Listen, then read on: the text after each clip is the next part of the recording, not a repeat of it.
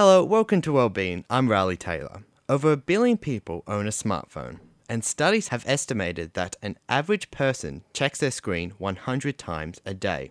The internet is an increasing part of today's culture, especially for children and youth, with whom online gaming and social networking are among the most popular activities. This raises the question do smartphones and the internet affect brain development in the young? Today we are talking to Jocelyn Brewer, a Sydney based registered psychologist with a special interest in the psychology of technology. Welcome, Jocelyn Brewer. Hi. While the first hand mobile phone was demonstrated in 1973, the smartphone as we know it today has been around just over 10 years. The early cell phones just made phone calls, but today the smartphone is likely to be more powerful than your desktop computer. What are the pros and cons of having such a device available wherever you go? Yeah, well, obviously, a smartphone is much more than a phone. So, um, you can do a bazillion different things, and I think there's something like 1.8 million different apps and games in the um, Play stores. So, um, you know, you can basically choose your own adventure in terms of what you're actually using your phone for. Um, as we're talking about the effects of the smart uh, of smartphones, we're talking about the high frequency of radio waves that they use to communicate, and also that they're usually sedentary when we use them. That's before we start looking at the software. Is there any evidence, first of all, that young people can be affected by having these devices so close to their developing brains? Okay, so you're talking about um, the radio frequencies and, and the stuff that's coming out of phones. It's really unclear, to tell you the truth. Yep. So a lot of the research in this entire field is very um, nascent. It's emerging. Um, we're still working out a lot um, uh, of, you know, the impacts, especially in terms of like how do we actually monitor how close to your head you constantly have your phone. Obviously, I'm talking to you on a smartphone right now, so it's right up against my ear. I might choose to always use um, earphones or earbuds in order to do that, so that can actually reduce that. You might choose not to sleep with your phone right next to your bed. Um, the science is unclear, but uh, emerging, I guess. We mm. can't kind of make any, um, you know, definite um, uh, kind of conclusions just yet. Do you think children being exposed to smartphones at a young age causes behavior abnormalities? Um, not necessarily. I mean, young people are exposed to a, a range of different things. Um, and I think we have to be really careful of blaming technology on anything that goes wrong with, you know, human society and communication. Um, we have to remember that we designed the technology humans are responsible for all of those millions of apps. and parents are actually the people who hand out the phones or the technology or download the games and download the apps. So it's it's really important, I guess, that we don't just sort of say, "Oh, technology is doing all this stuff," but we as humans who are in control of the technology and our choices around what technology we use actually have a really big responsibility and a role to play in that. So for a child, you know, for instance, if if you had a, a four-year-old child and you let them go to the supermarket and eat what they whatever they wanted, they're probably not going to choose the broccoli. Mm. They're probably going to choose the sweet treat. Similarly, if as a parent you're not really having um, control over the screen time and the kind of activities that kids are doing, they're probably going to choose to do the juicy, you know, addictive kinds of things um, that we all get morally panicked about. Why do parents blame technology when they're just handing it out to their children? I have no idea. You'd have to ask oh, okay. parents who, who are doing the blaming and the people writing the headlines. Yep. Um, who are, you know, having those sorts of um, narratives and conversations about that. I think it's really easy to apportion blame to an external source. Mm-hmm. Um, you know, parenting is a really tough gig. So, of course, if you've got this amazing device that will shut up your toddler when you're in the cafe trying to chill out and have a conversation with your mate, yeah. um, we might, you know, whip out the iPad and um, serve that up to the toddler. I guess the question is, um, you know, what are the longer term impacts of that? It might not sort of seem too terrible in the short term, but in the long term, if the only thing that actually keeps you quiet or manages your emotions is this device, and we're actually not using um, the more complex parts of our brain that actually will do that emotion regulation for us when we learn to practice using it. What impact does social software like Snapchat, Facebook, and Twitter have on the social and emotional skills of children? Uh, that's a huge question. So, um, you know, look, social and emotional skills are basically skills that we learn through role modeling. We, we learn through rehearsal. We watch what people are doing and usually we mimic or we copy or sometimes if we're a little bit older, we actually might choose not to copy some of those things. So, you know, for me, I grew up with a dad who was a smoker and I said to myself, I'm definitely not going to smoke. That's really gross. So we make decisions based on kind of um, the experiences and the role models that we have and through interaction, social interaction.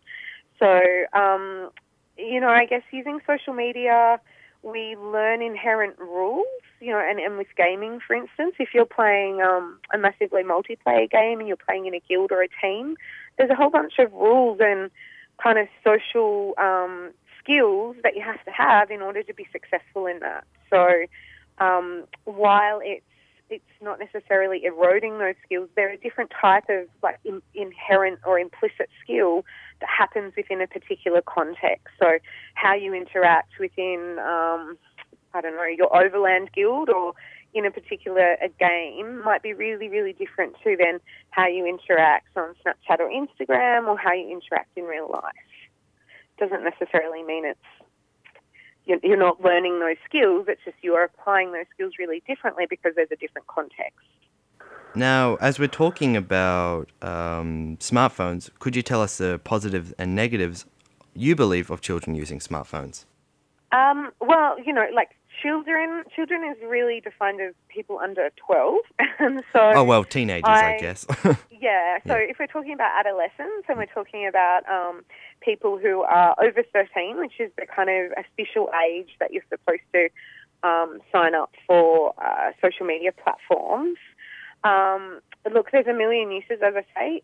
You look at how many apps and games there are, and that will tell you how many uses of it there are. Yep. Um, it starts off, I guess, as just being a communication tool. It can be a safety tool.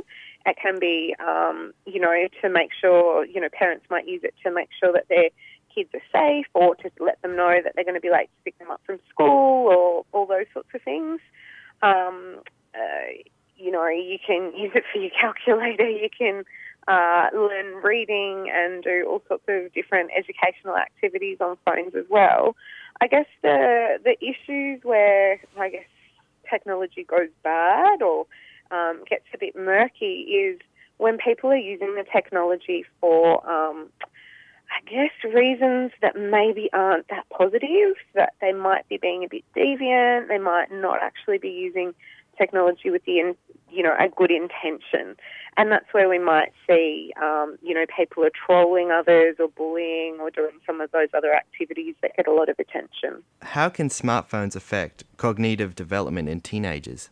Yeah, so cognitive development is pretty much the way that your brain wires up and the way that you develop thinking skills.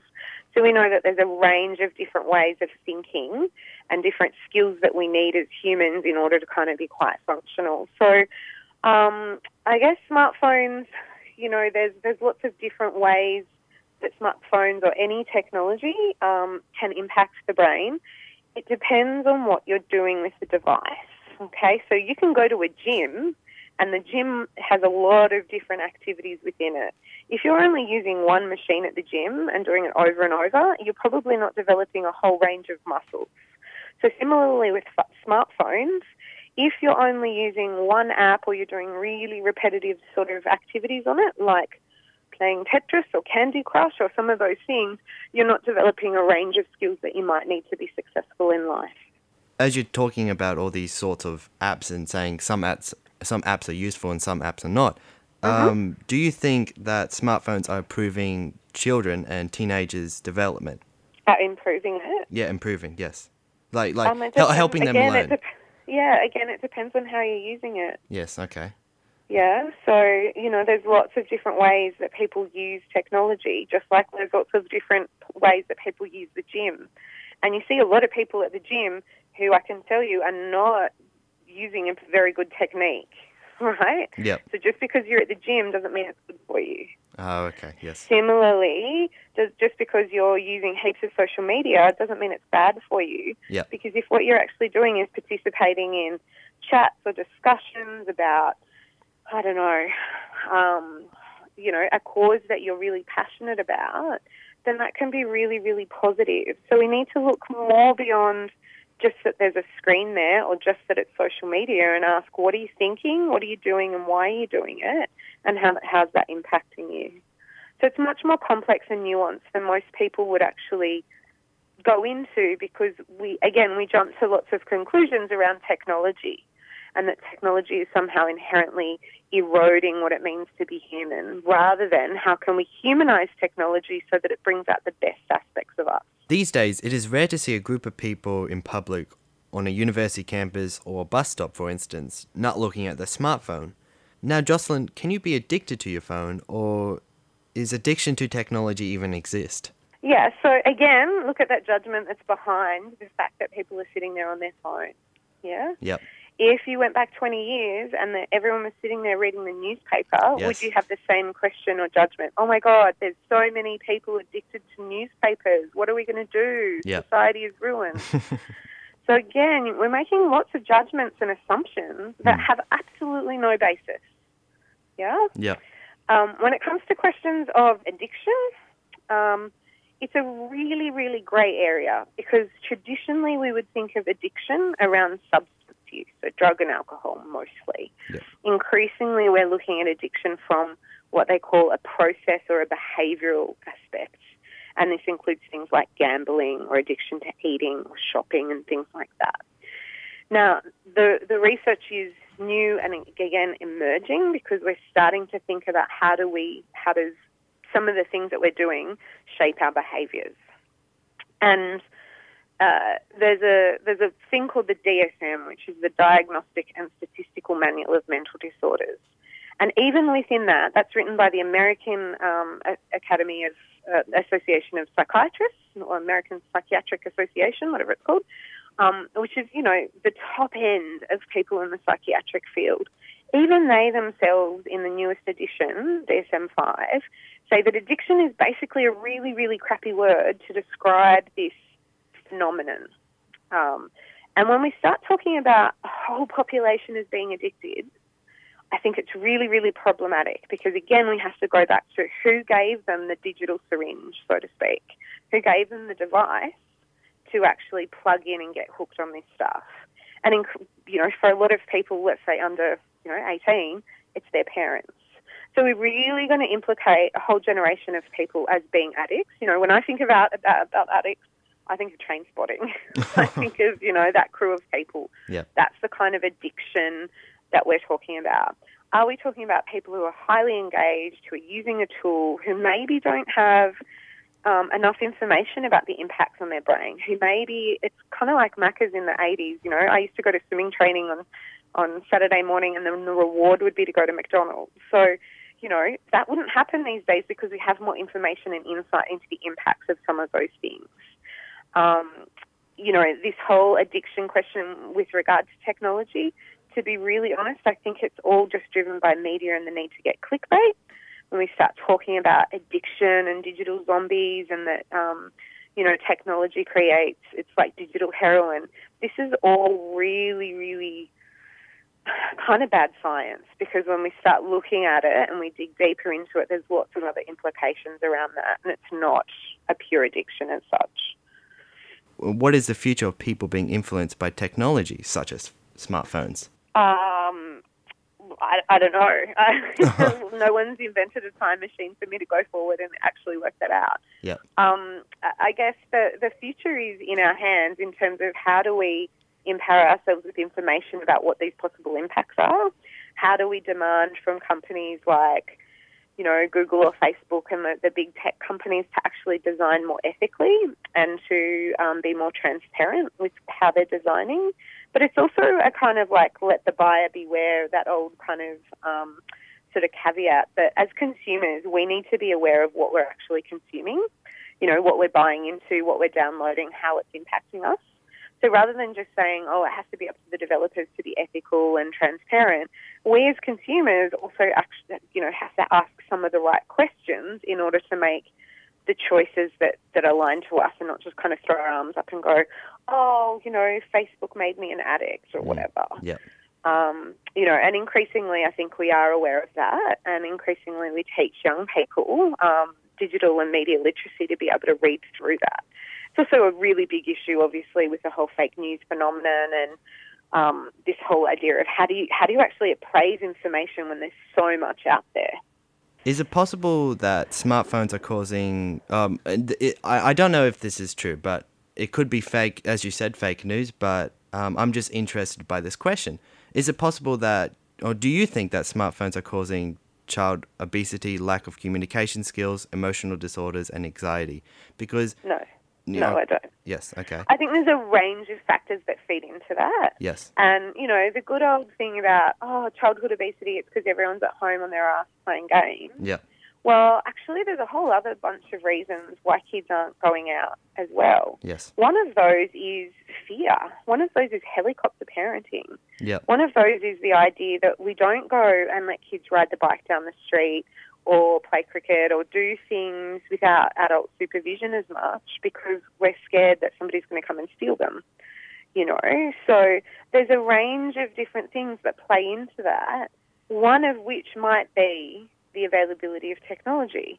But the thing that we always forget with that is that technology is so mobile, right? Yep. So you can be playing cricket in the street or riding your bike and, you know, using technology. You might be using technology because you're using Google Maps to try and get yourself to the skate park to meet your friends. You might be using technology because when you're at the skate park, you're making a video of your friends doing all the tricks that you're uploading to YouTube. Yep. So there's lots of different ways. Again, it goes back to the kind of question that we, we had earlier that, you know, it's really about appraising what you're doing with the technology yes, rather than just blindly saying, oh, everyone's anxious Mm. because they're, you know, comparing themselves to um, models doing yoga on Instagram. Yeah. Well, we were doing that when with Dolly magazine 20, 30, 40 years ago. So there's always been these issues, but technology is a new lens to view a lot of them through. Um, in 2013, I read on your article you created a digital nutrition to guide practice of tech use and healthy relationships with uh, digital devices. How would digital nutrition help guide teenagers with uh, digital devices?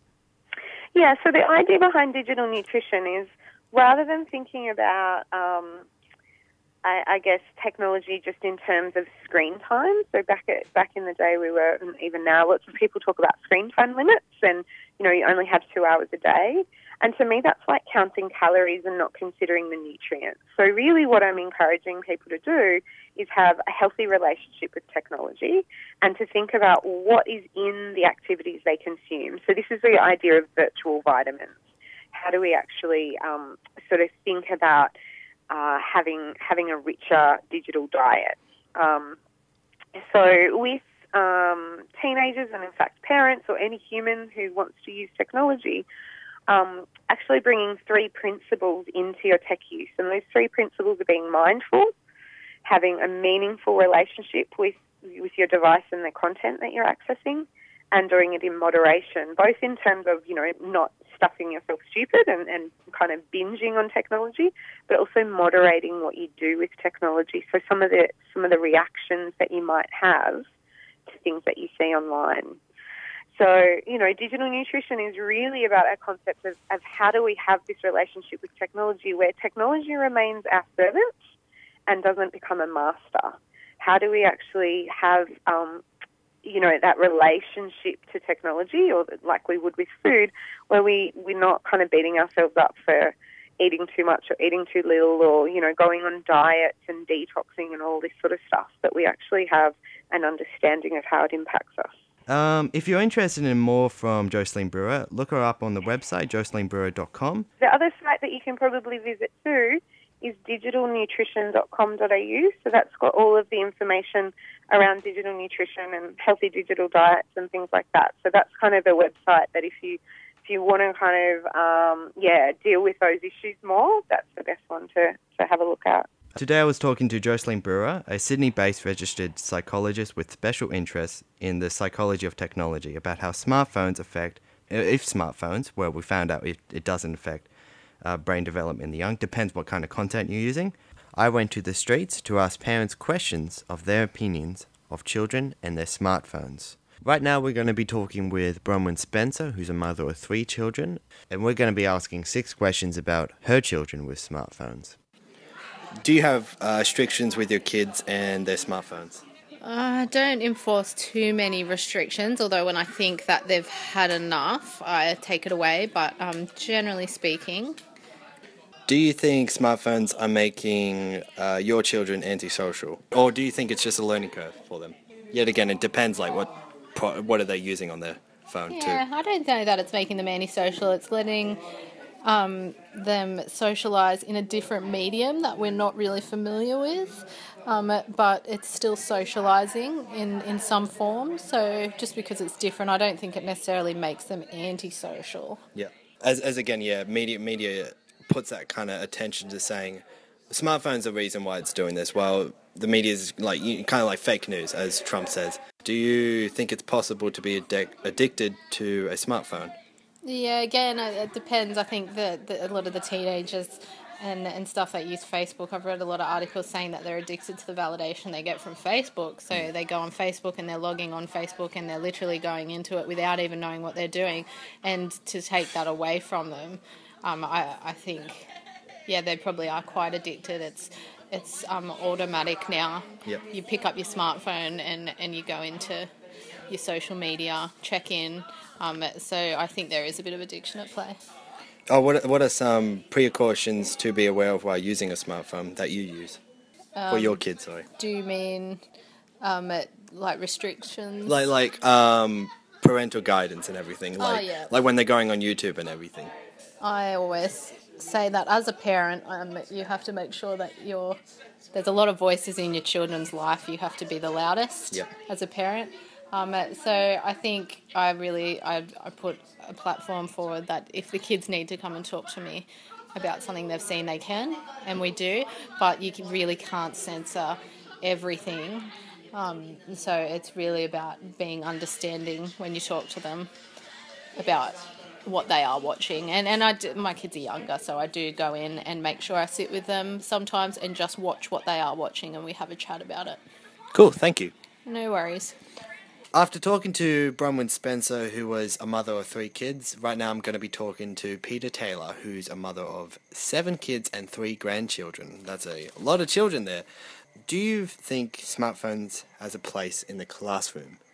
Uh, yeah, I've seen with one of my daughters in particular where she had not completed a written task that had to be copied into her book. She was allowed to photograph it from the whiteboard which was then on her phone, took it home, and for homework, she could finish the notes in her book from the use of a smartphone. So, in that sort of way, yes, they are useful. Do you have restrictions with your kids and their smartphones? As you're talking about, like for instance, with Charlotte, what kind of restrictions would you put upon Charlotte when you saw that kind of stuff happening to her? Uh, well, particularly at school, I'd say it, it's to be used just for those sort of things. She's not to sit in class and be on Facebook or, or that sort of thing. At home, I do think there's a place where you put the phone down, uh, particularly before bed.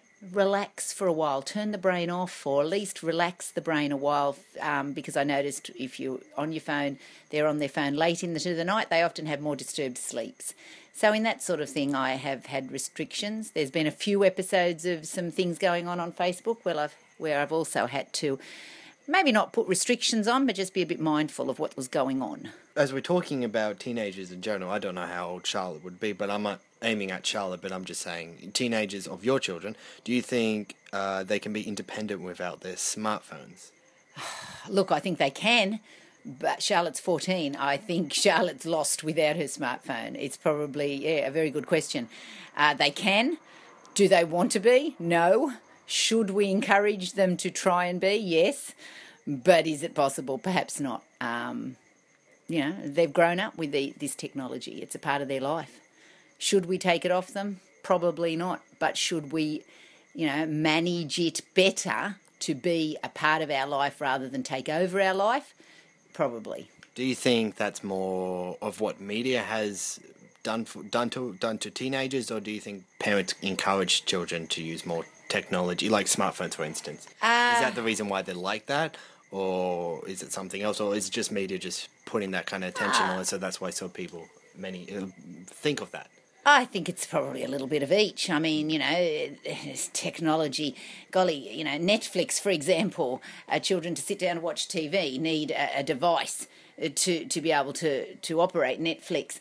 Um, I'm not saying it's a bad thing. No. uh, technology can be helpful too. It's not a bad thing or it's a good thing. That's it's right. just a thing that, like anything, it just needs kind of like self Managing. managing. Yes, yes. exactly. Yeah, and look, my three year old grandson ade- adores relaxing at night watching some Paw Patrol or something on the iPad. Um, is that a bad thing? No. Did I do it with my older children? No. If, but I, I let them him watch TV. So you know, is it just the world's changing? It's not really that different. Just the devices are changing. Whereas I'd sit him down to watch a bit of TV to relax him. Now I sit my th- three-year-old grandson down with an iPad to relax. Uh, the devices mean they're smaller, more able to be moved around rather than a television. So, you know, I think manage it. It's about managing. As we're talking about management, what are some precautions you would do to manage um, your kids? Like, so what kind of say, like, to be aware of, like, uh, parental guidance and everything. So, Bronwyn, she said she would go into the kids' iPad and see what kind of stuff they're looking at. So, be with them. What kind of things would you do for your kids, as we're talking about with management? Um, in the early years of, of Charlotte being on Facebook, I asked her, could I be her friend? And it was a, a way of being able to monitor a little bit of what was going on on Facebook. As she's got older, I felt that she needed her privacy. So I actually ha- uh, am not anymore. Um, but she still has older siblings also that can watch and manage things. Um, don't just say no to your child, try it yourself. Go on Facebook yourself, learn about Facebook yourself, find out how it works, understand how it works. Instead of just going alarm, alarm, alarm, it's all bad, there are good sides to it, but sometimes the only way you can see this is from your own perspective. Thank you for listening to Wellbeing. The people I spoke with today was Bron Spencer. She was a mother of three children, and Peter Taylor, who is a mother of seven children and three grandchildren. I also spoke with Jocelyn Brewer, a Sydney based registered psychologist with a special interest in the psychology of technology. And all of us at Wellbeing wish you well.